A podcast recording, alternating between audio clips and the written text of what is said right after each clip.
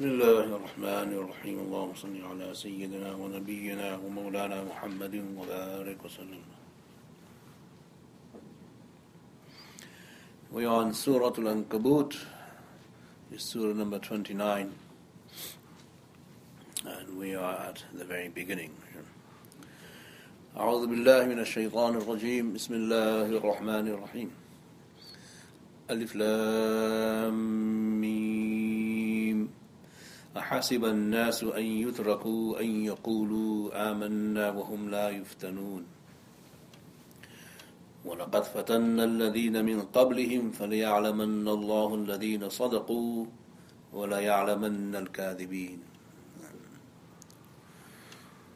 This surah is Surah Al-Ankabut, translated as the spider.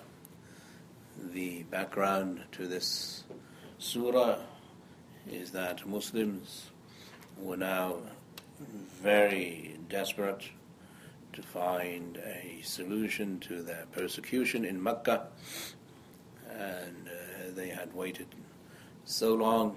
Their sabr now was a sabr to be proud of. Their patience was very formidable, but they needed some comfort from the Prophet ﷺ and Allah subhanahu wa ta'ala.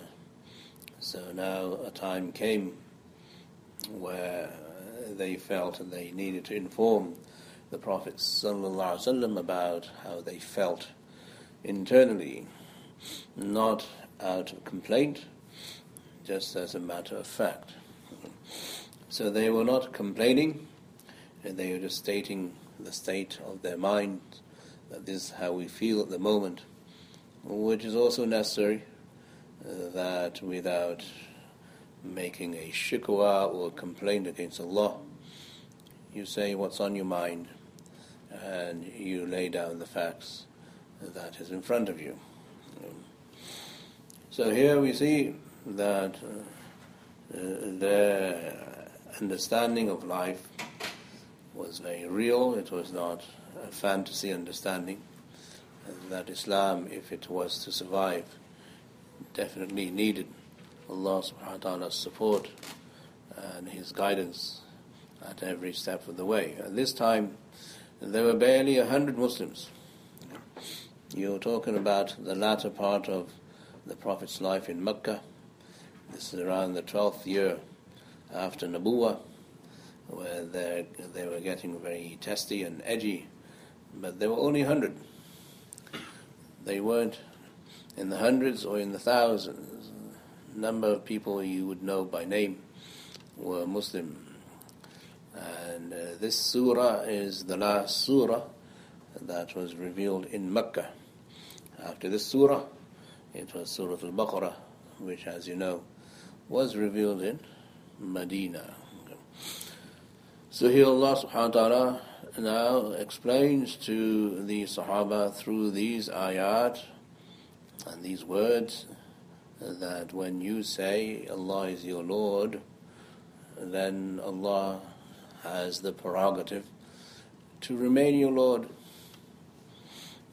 You must not assume lordship because you have claimed that He is your Lord.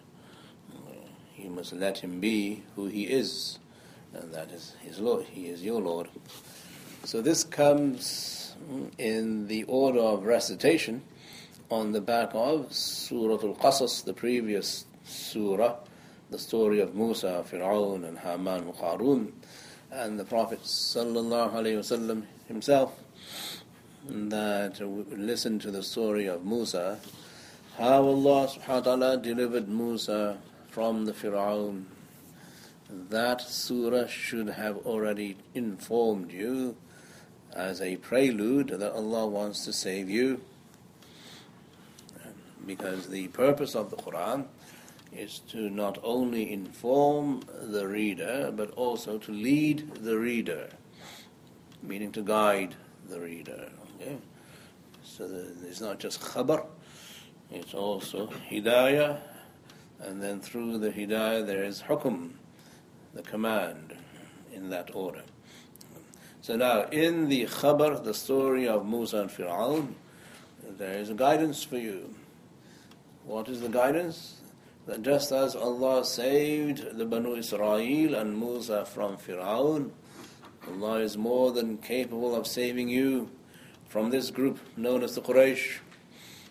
And in fact, you should read that story as a prelude to your story. But having said that, Allah subhanahu wa ta'ala uh, does not say what I have just said in those words. He brings the Sahaba back to reality. And the reality, unfortunately, is, is very frightening.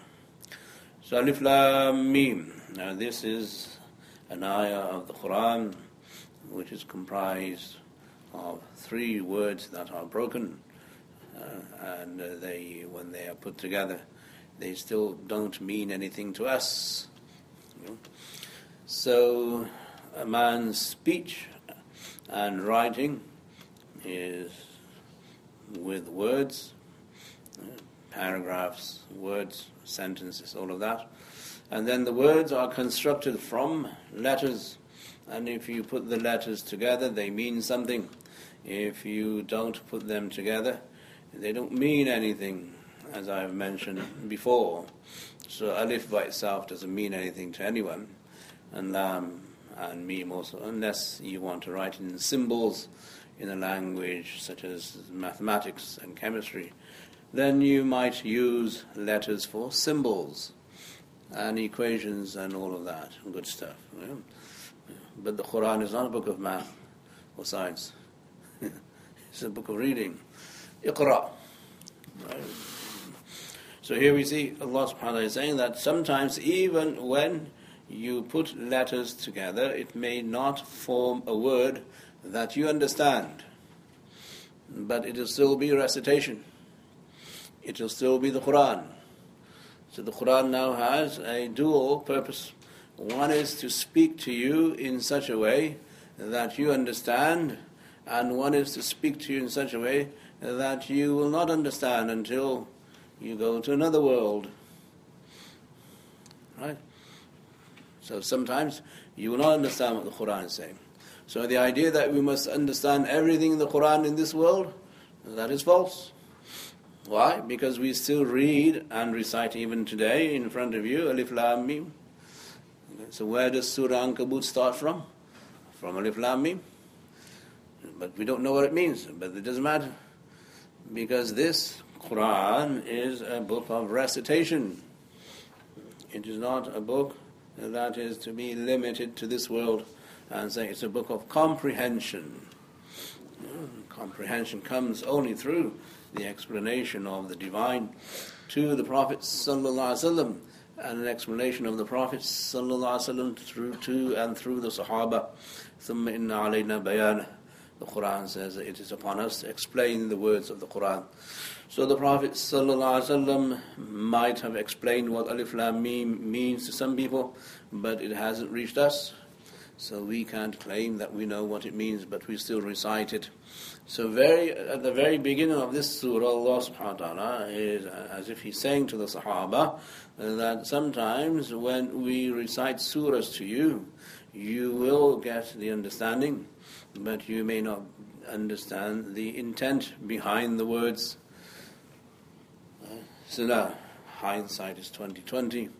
After the recitation was placed in the order of recitation, not in the order of revelation, we as Muslims who are now studying the history of the Quran and the Prophet Seerah and the Sahaba Seerah, we can say that this is what he was leading to. But the Sahaba in real time were not able to understand this because they were engaged already in what? In living the trial. So after the trial, you may get the facts. During the trial, you may not necessarily get the facts. And this is just, uh, just how life works, basically. So Allah subhanahu wa ta'ala says, أَحَسِبَ النَّاسُ أَن يُتْرَكُوا أَن يَقُولُوا آمَنَّا وَهُمْ لَا يُفْتَنُونَ That do people think and imagine that uh, they will be left you know, alone without being tested? because they say Amanna, they believe, and yet they will not be tested. Meaning, here the Quran is addressing the Sahaba that when you say Amanna, we believe in Allah, then do you think for a moment that you won't be tested? Meaning you will be tested. Likewise, in this dunya, in the scheme of how society works, when you, mashallah, receive your degree and you become a scientist or you become a doctor or a lawyer or you become a businessman and you graduate and you have all these accolades behind you, uh, do you think that in your workplace you will not be tested? In your performance? That's not possible. So you have now a degree, yeah, and then you go to work. So what do you expect from your boss? okay, let's now place your uh, degree there on the wall and let's give you money. No. He's going to test you. What is your degree worth in real life? You've acquired the knowledge, but now you. So Allah is saying to the Sahaba, although He's using the word people, because they are the best of people, that when people say they believe and they've graduated from the school of Iman and Islam, do they think they'll not be tested in the school of life? They will be tested. That's just reality. Just as in your secular world, as I said, if you say to somebody, I know how to cook, say, prove it to me. right? See, if you say you're a doctor, prove it to me. If you say you're an engineer, prove it to me. If you say you're a rocket scientist, prove it to me. So whatever you say, you'll be tested about what you say and what you claim. So when you make this universal claim, I believe in God, do you think that God won't test you? God will also say, prove it to me. And how does Allah want you to prove it? Live life the way I want you to. And what is life about? Trials and tribulations and tests and meanders and ups and downs and the vicissitudes and the lows and the highs. Okay, the pros and cons and the sadness and the misery and the joy and the pride and the honor and all of that. Everything in life. You'll be tested. You think you won't be tested? No, you'll be tested. So now Allah subhanahu wa ta'ala is reassuring the Sahaba that He has not deserted them. Right? People who are convinced they are doctors and lawyers and engineers and businessmen, if they fail one month, what do they do? They give up. The first week of your job, most of you remember the first week of your job. Did you give up? Oh, I've got to be a man. I'm to show the world who I am. Likewise, Allah is saying to the Sahaba, in the first 10, 12 years of your Islam, you're going to give up, uh, which was the, the most trying times for the Sahaba because there were very few of them in Mecca. Severe days, dark days. But anyway, Allah subhanahu wa ta'ala is saying that when you claim Allah is your Lord, then your Lord will test you. And the reason He's testing you is not because He doesn't want you to pass, He wants you to pass, so that He may reward you. So when you succeed in your profession 30 years later, then you can retire. But you're tested for 30 years, I, I would assume it's 30 years. Some people don't give up being tested until they're 70, 80 years old. They want to continue to work. So it's 50 years. So when you that, I've now worked 40 years, 50 years in this profession now, alhamdulillah, I can say I have retired. So likewise, in the world of Islam, when you have been tested for 30, 40, 50 years, then Allah will say, okay, it's time for you to retire in Jannah. You can't retire in this world. Because it doesn't matter what you do in, in, in this world, you are still required to do your fard ayn. You still have to be a believer, you still have to do your salat every day, 24 7, five times a day if you're male. That's not going to go. You're still required to fast every Ramadan, you're still required to give zakat every time. Once a year, you're still required to go for Hajj once in your lifetime. That won't go away. So that is the truth about Muslims and their lives.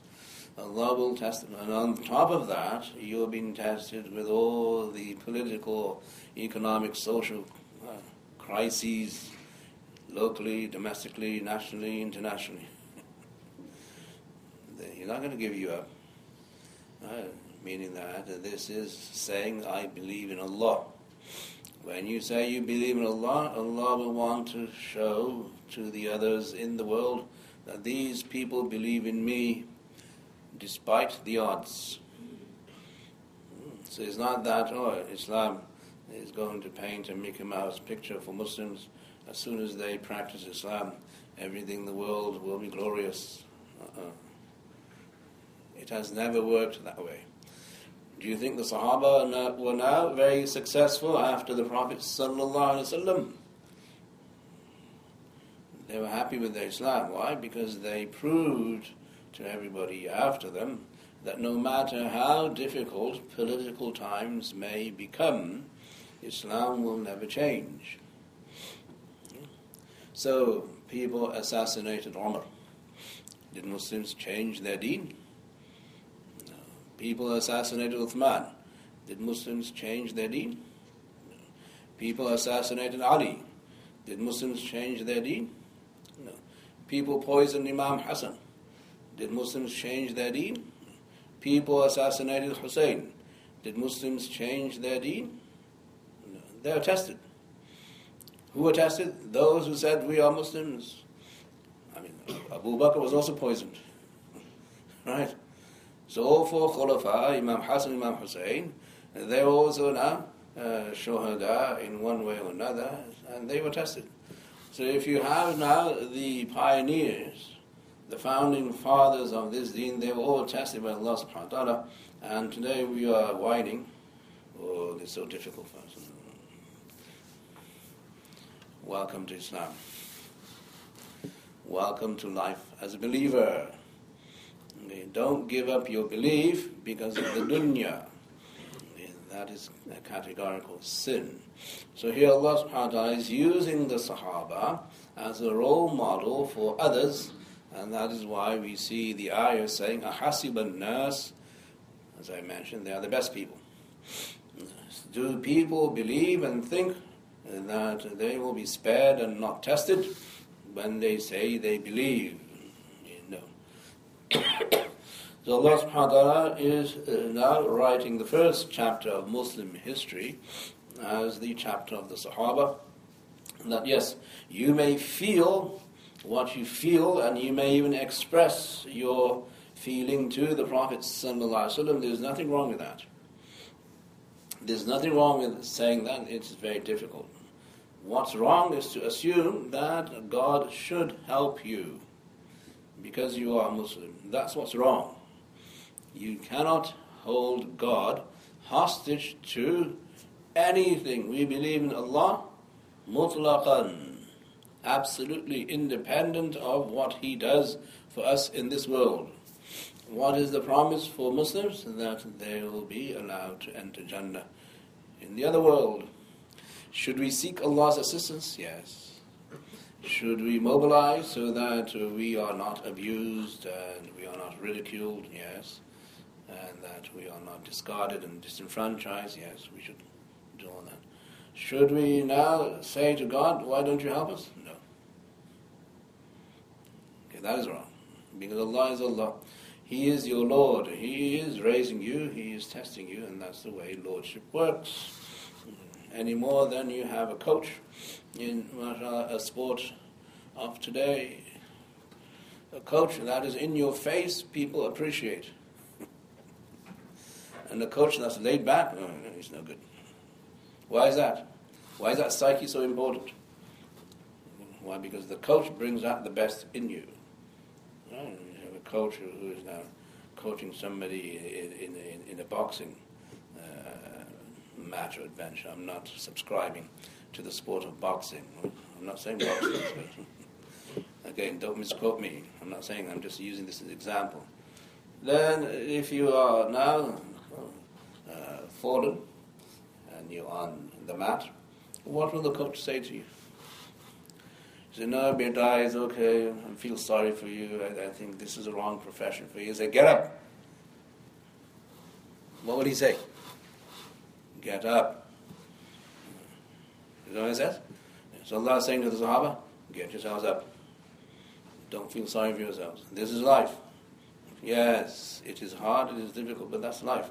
If it's not hard or difficult this way, it's going to be hard or difficult the other way. So now, even those who don't believe in God the way you do, they're tested. Are they not? Even those who don't believe in Islam, they're tested. So you don't have a monopoly of being tested. It's nas and nas people. The best people are tested while they know that Allah is testing them. Others who don't believe in Allah, there's, there's life. That's the difference. So your lens is your iman. Through your iman, you see Allah is now the player. He is the actor. He is the one organizing these events in the world, so that you bring out your iman and your Islam the way Allah subhanahu wa ta'ala wants you to. Now, by hook or crook, before 9-11 uh, we were okay because most of us were concealing Iman and Islam. After 9-11 Allah said, hey, you're not concealing Iman and Islam. It's going to be right in front of you. The more you conceal, the more I will make it very apparent and visible that you are Muslim. Now we don't have anywhere in the world to hide. Even those who look like us are treated as Muslims, mashallah. They get the benefits of being being like Muslims, even Sikhs. All jokes aside, but that's the reality. You look like a Muslim, you're going to be treated like a Muslim.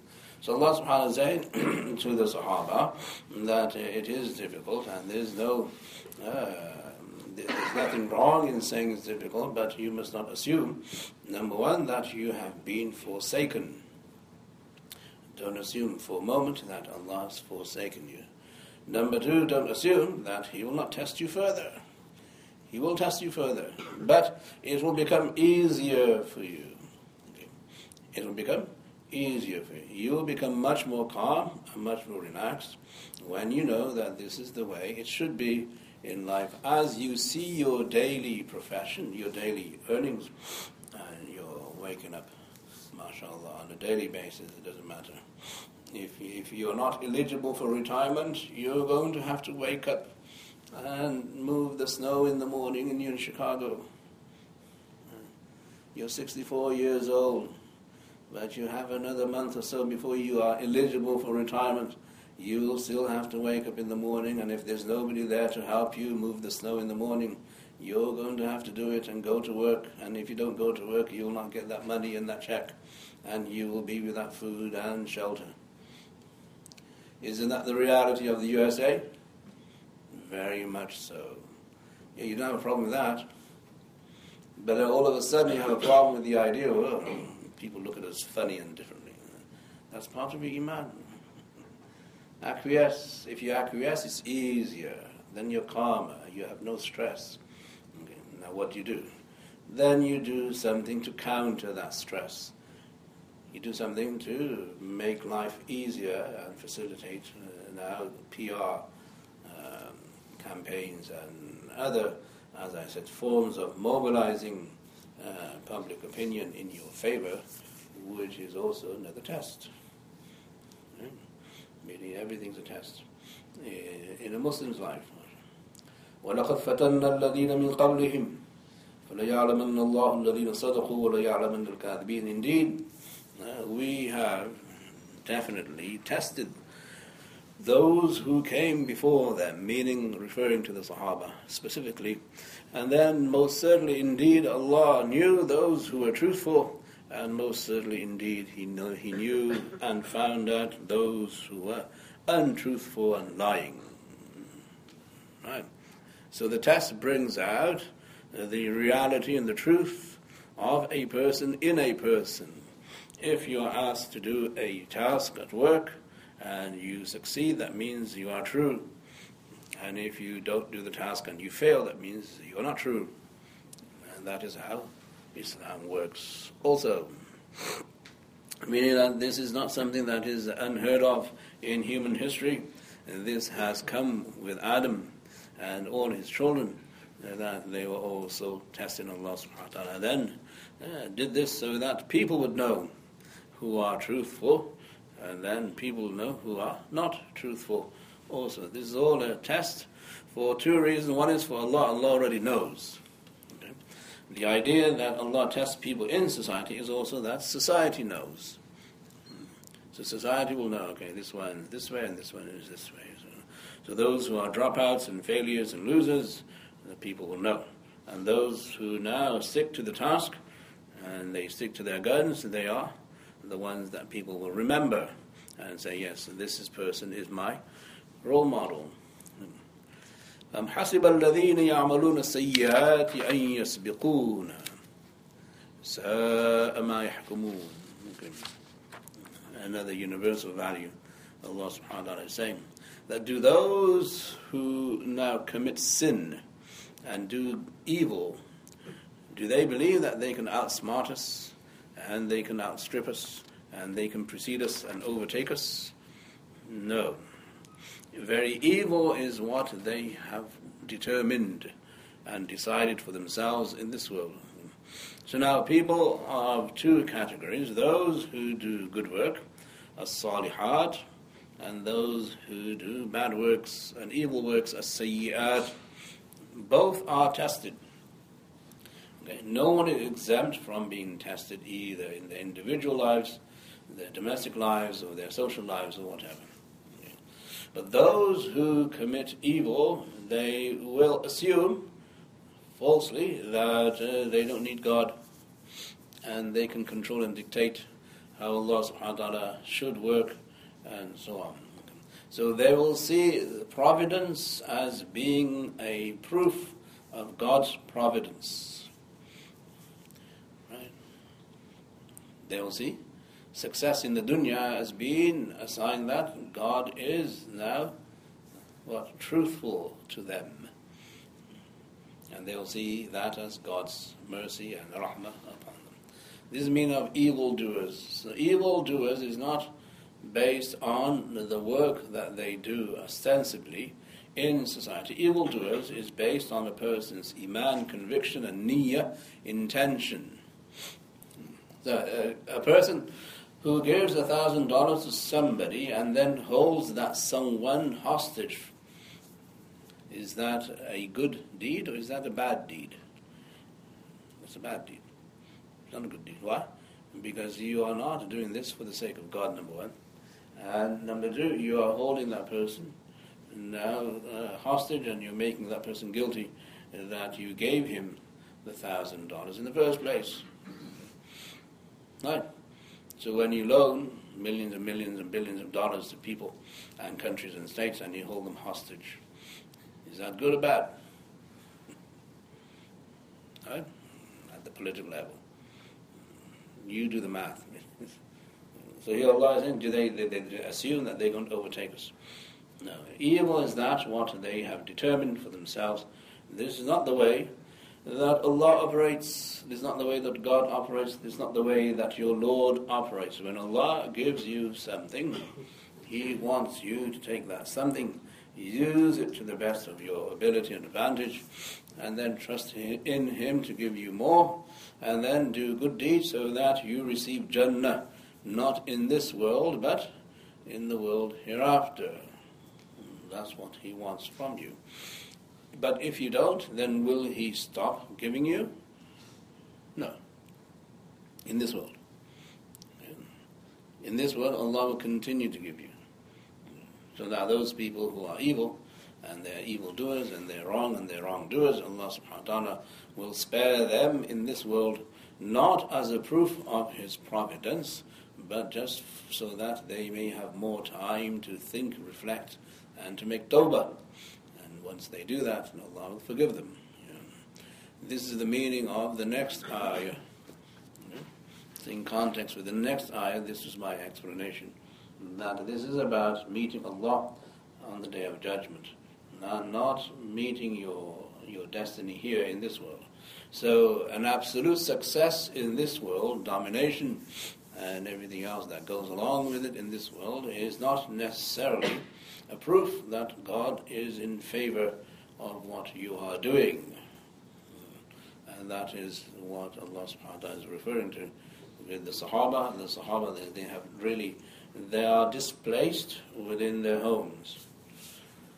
If you are displaced outside of your home, that is definitely a tragedy.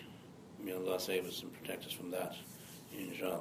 But if you're displaced within your hometown and nobody talks to you, you're ostracized, and nobody wants to deal with you, and people, they look down upon you, and they hate you, and they see you in your own hometown where you were born as foreigners, and troublemakers, and rebels, and renegades. That's a very different feeling. That was the Sahaba in Mecca. The Sahaba in Mecca were displaced where? Not outside Mecca, in Mecca. Right? This was the Prophet seen as a renegade, a rebel, uh, evil person, and someone who was inciting people to move away from their values and their culture.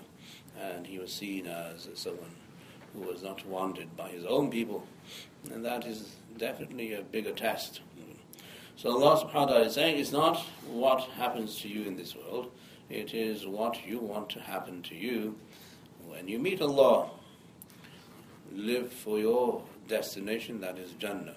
من كان يرجو لقاء الله فإن أجل الله الآت وهو السميع العليم So whoever hopes to meet Allah, whoever desires the meeting of Allah and meeting with Allah, then indeed Allah subhanahu wa ta'ala's time is near. Allah subhanahu wa ta'ala's um, time for meeting Him is very close, is very near. Meaning this world is very short, it is temporary, and the amount of time you will need to meet Allah will be in eternity. And that is how Allah is reassuring the Sahaba that yes, times are difficult for you at the moment. In Mecca, you are feeling this way, you are persecuted, you are cornered, if not encircled by issues and problems and a lot of persecution. But one time will come that when you die, Allah will meet you and you will meet Him. If you desire to meet Him, then you will bear all the difficulties in order to meet Him. Just as before you started your work in this dunya, you bore all the difficulties of studying for the degree. How many years? 20 years, 25 years, God knows how many years you studied. How many years you study to become a doctor or a lawyer? People say seven or ten. That's not true. What about preschool? Your parents made you go through preschool, and nowadays even pre-preschool. In fact, they start when the child's in the mother's womb. They stick these phones in there and all these gadgets in there, and make sure the child is a genius. In fact, now you have uh, people who are going to determine whether or not their child will be a genius. DNAs, uh, genetic engineering, right? Meaning that it's not enough that we have to go to school okay, at the age of seven or whatever age, but then our parents force the issue. Uh, you're going to school at the age of one, two, three. All that is difficulty, okay, and growing pains. Eh? Growing pains are sometimes, you know, physical, where you actually hurt, and there's social, and there's parenting pains. So we want the child to be a, a brilliant person by the age of seven, we want him to be a genius by the age of 15. And we want him to conquer the world by the age of 25. That ain't happening. That's just a myth within a myth within a myth. It doesn't happen. Because you have, if you have 100 people thinking like that in the same neighborhood, then all 100 of those people will fight each other and destroy the world. right? You don't understand how Allah has made the natural way in the cosmos for us to raise children and. What I'm saying is that there's difficulty before you graduate, and there's more difficulty after you graduate. But the difficulties we bear, and we want our children to bear, to receive an education and then to acquire the degree, is also a difficulty that they bear. And we born, and we did it, I would say, with great pride. And studying for the bars or studying for the boards or studying for any exam where you want to graduate and receive this degree, uh, pride with honor. In fact, we will keep aside every social event. Society does not exist when my beta is studying for this and this and that. It doesn't matter which cousin's wedding it is. No, no, no, no, that's far more important than this. Why? Because we have attached a value to that which makes it easier for us to do all that, bear that difficulty. It's not easy studying 8 hours, 10 hours, 12 hours, 14 hours a day. It's not easy. It's a task. You get tired. Your mind can only bear so much, and your body can also bear so much, and then you have to resort to caffeine, and other people resort to other things, God knows what, but they make it happen. So Allah subhanahu wa ta'ala is saying that if you believe that the result of all of this difficulty is meeting Allah, then this is easy. What's the fruit of this patience here? Man kana Allah. Whoever hopes to meet Allah, فإن أجل الله لآت, then Allah's term is very close, is nigh, is coming. But if you don't want to meet Him, uh, then it's a long road. So it's a mind over matter. It's very psychological, which becomes spiritual. The spiritual part is to believe that you're meeting Allah subhanahu wa ta'ala. That allows you to bear the burden and difficulty psychologically, and that allows you to bear the burden physically, emotionally, and socially also.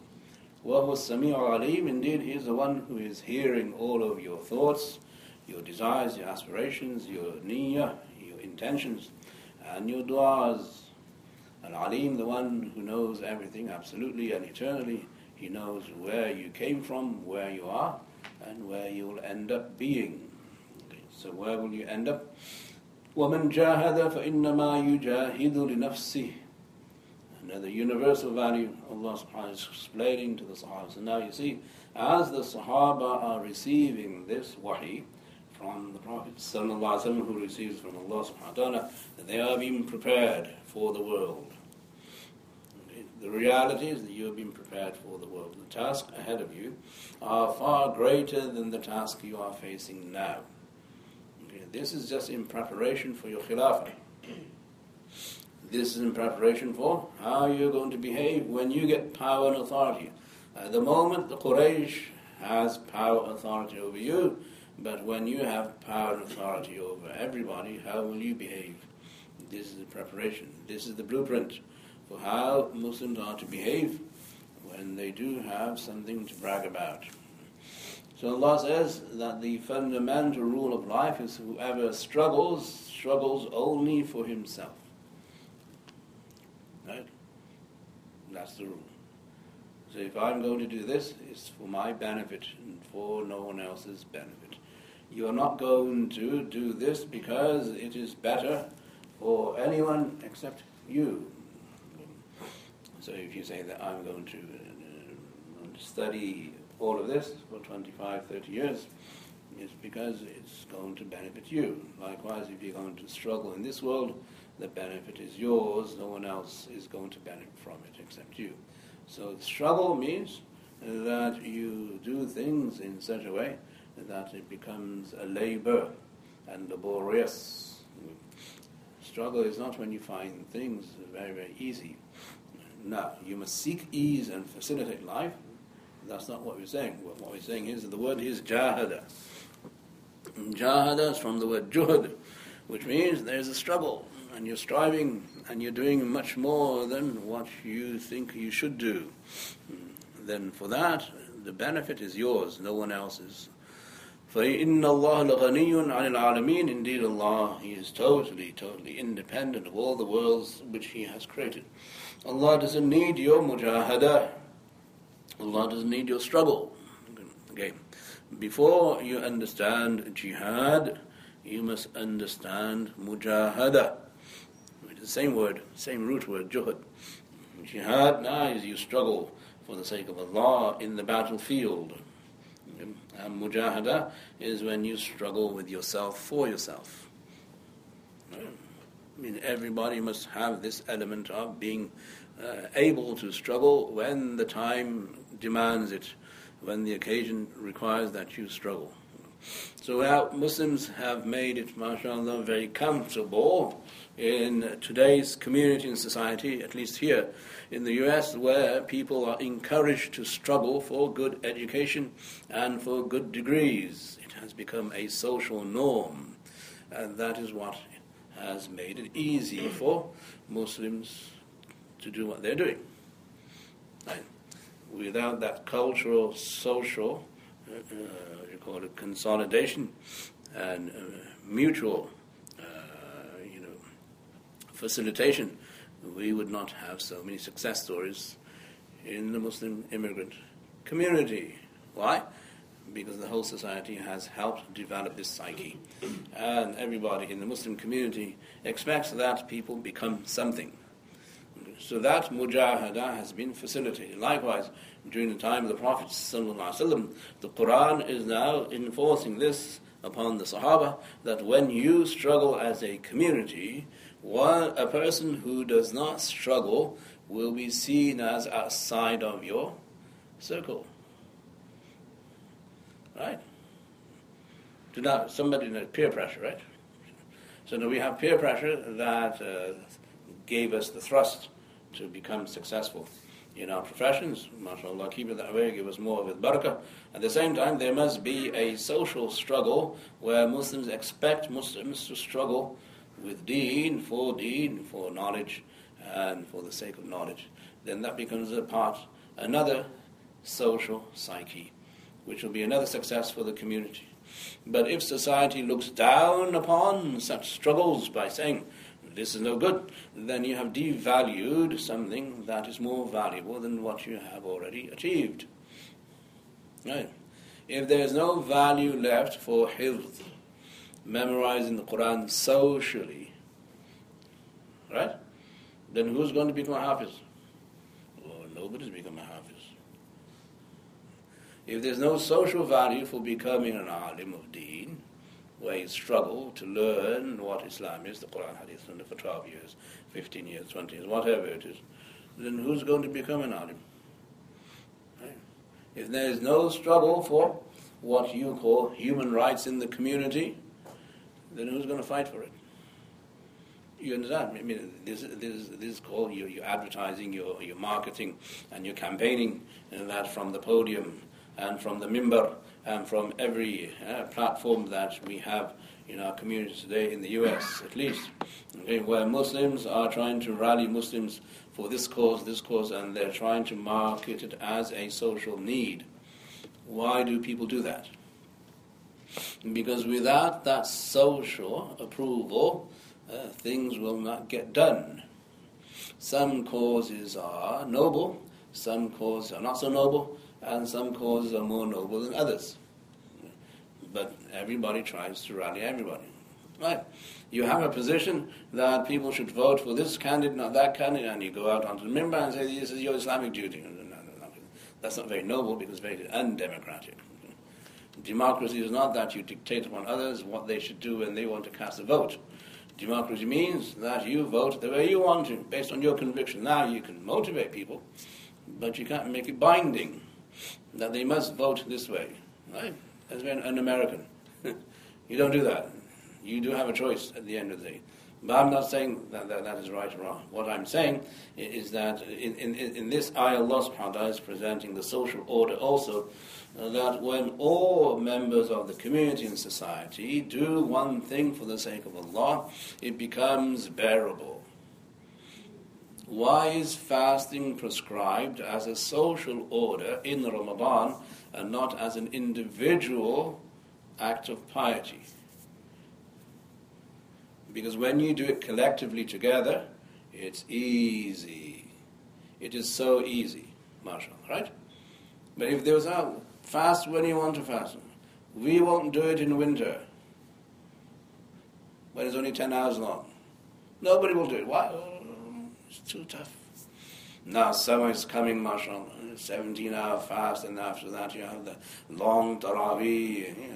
And this guy who's a hafiz, he's going to make sure he, he, he advertises who he is and he makes sure that he recites correctly and properly and another three hours and one hour of sleep and suhoor again and back to work.